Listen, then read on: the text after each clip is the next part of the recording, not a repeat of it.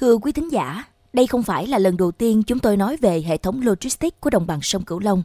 Nhưng đã qua thêm một năm với nhiều hội nghị tìm hướng phát triển, thì lĩnh vực này vẫn đang dậm chân với nhiều lời than thở khó khăn.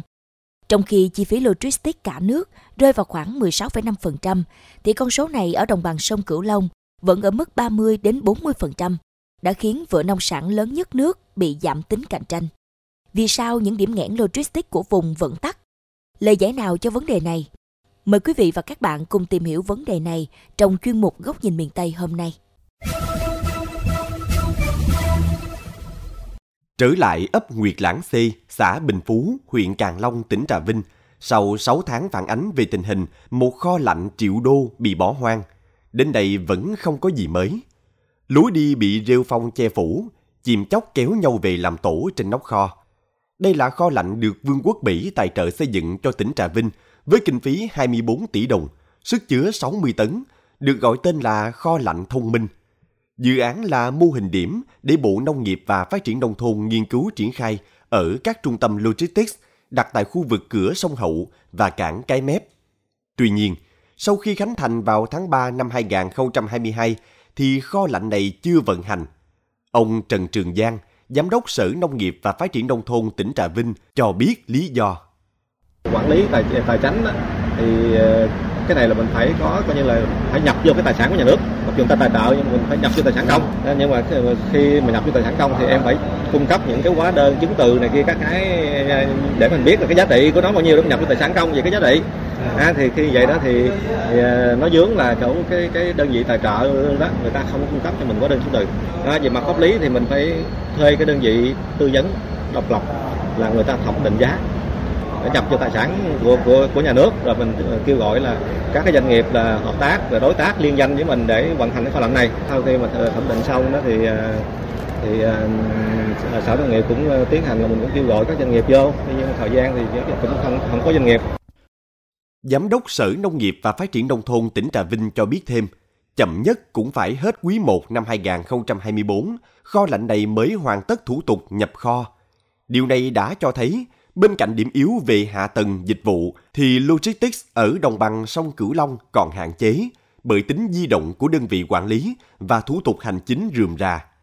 Trong khi vùng còn thiếu dịch vụ này, thì riêng Trà Vinh đã có nhưng lại lãng phí.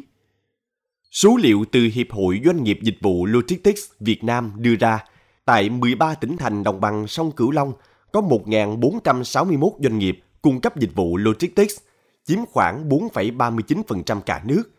Nhưng doanh nghiệp logistics chuyên nghiệp rất hạn chế, chủ yếu là các doanh nghiệp nông nghiệp.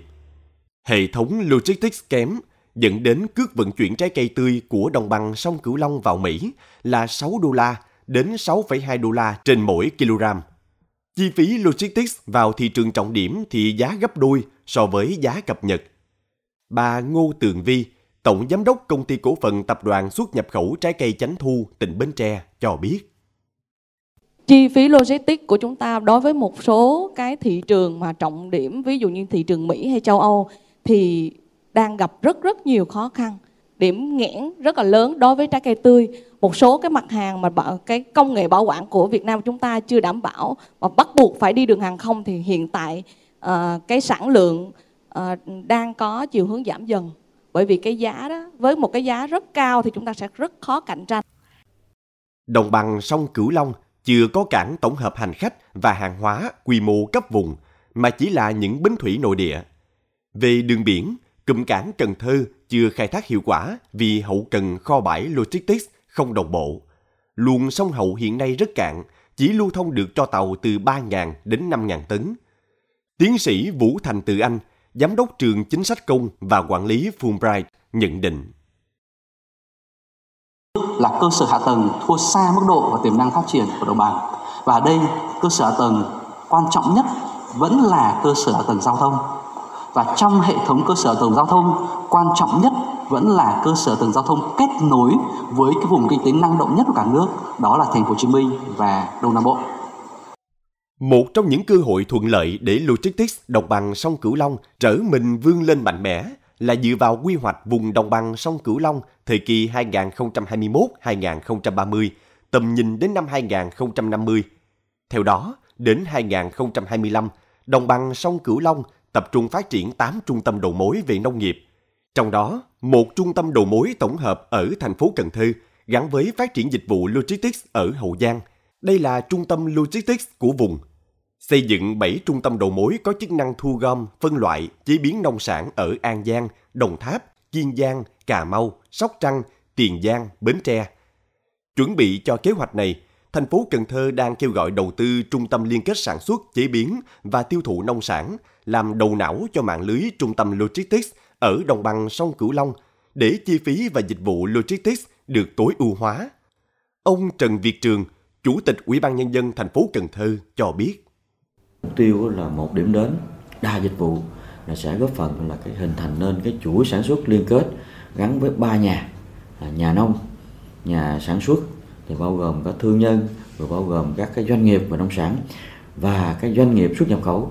và khu liên kết sẽ là, là nơi các cái doanh nghiệp và người dân tiến hành sản xuất, chế biến, giao dịch ở trong nước và xuất khẩu à, để chào bán các cái loại nông sản của đồng bằng sông Cửu Long.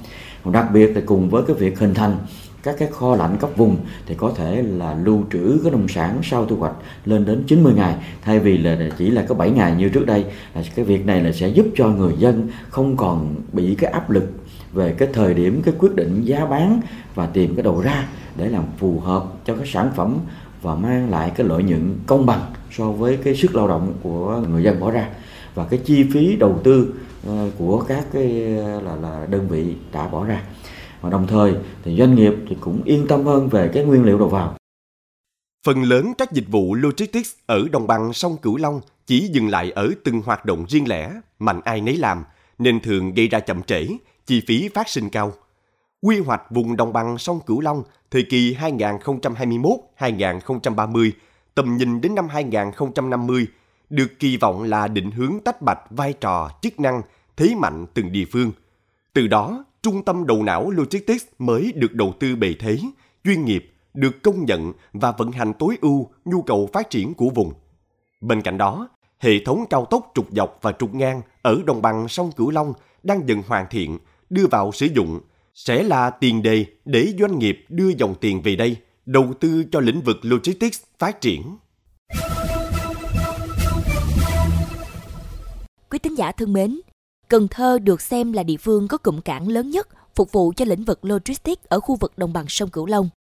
Nhưng nhiều doanh nghiệp vẫn không lựa chọn Cần Thơ mà trực tiếp đưa gần 20 triệu tấn hàng hóa mỗi năm về thẳng Đông Nam Bộ để xuất khẩu hoặc chế biến. Đã đến lúc Cần Thơ phải tận dụng thời cơ, sức mạnh nội lực để vươn lên trở thành trung tâm, đầu mối logistics, tạo sức lan tỏa, kết nối giữa các địa phương. Tiếp tục bàn luận vấn đề này, mời quý vị và các bạn cùng lắng nghe bài viết của phóng viên Kim Loan sau đây. Logistics đối với quốc tế và cả Việt Nam là một nghề hái ra tiền. Cần Thơ cũng có những khao khát đó.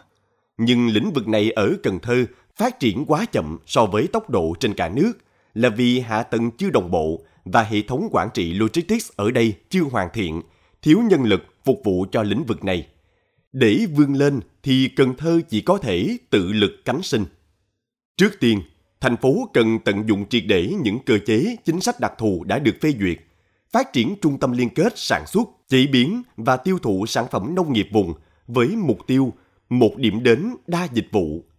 Thành phố cũng nên sớm hoàn thành các hạng mục cơ bản phục vụ xuất khẩu như hệ thống kho lạnh, kho ngoại quan, ICD, hệ thống logistics phục vụ xuất khẩu qua đường hàng không và đường biển, các dự án nào vét kết hợp thu hồi sản phẩm luồng hàng hải Định An Cần Thơ, nâng cấp quốc lộ để mở đường cho giao thông vận tải thông suốt. Cần Thơ có đến 9 trường đại học cao đẳng thì thành phố cũng nên là trung tâm đào tạo nguồn nhân lực chất lượng để vận hành quản trị lĩnh vực logistics. Tuy nhiên, thành phố cần để tâm đến việc hoàn thiện thể chế chính sách để thu hút đầu tư trong hoạt động logistics điều chỉnh việc phân bổ và sử dụng hiệu quả nguồn lực đầu tư công, xúc tiến đầu tư theo hợp tác công tư. Thành phố cũng cần hoàn thiện đồng bộ kết cấu hạ tầng phục vụ logistics, đẩy mạnh đầu tư tận dụng lợi thế sẵn có của phương thức vận tải đường thủy, cải tạo nâng cấp các luồng tàu biển chính trong khu vực để đáp ứng nhu cầu xuất nhập khẩu trực tiếp cho vùng. Để phát triển logistics trong bối cảnh cạnh tranh toàn cầu hiện nay, thì cần phải xây dựng được các trung tâm logistics lớn từ các doanh nghiệp logistics lớn đủ tiềm lực để khép kín hệ sinh thái logistics. Mời được ông lớn về là một thử thách, nhưng tin rằng với chính sách cởi mở, Cần Thơ sẽ đón dòng tiền đầu tư mạnh mẽ trong thời gian tới. Đến đây, chuyên mục Góc nhìn miền Tây trên Mekong FM 90 MHz cũng xin được khép lại. Những vấn đề bất cập tại địa phương, xin vui lòng gửi về địa chỉ thư ký mekong 90 a gmail.com. Hà Hương và Tấn Khoa, cảm ơn bà con và các bạn đã quan tâm theo dõi. Xin chào và hẹn gặp lại.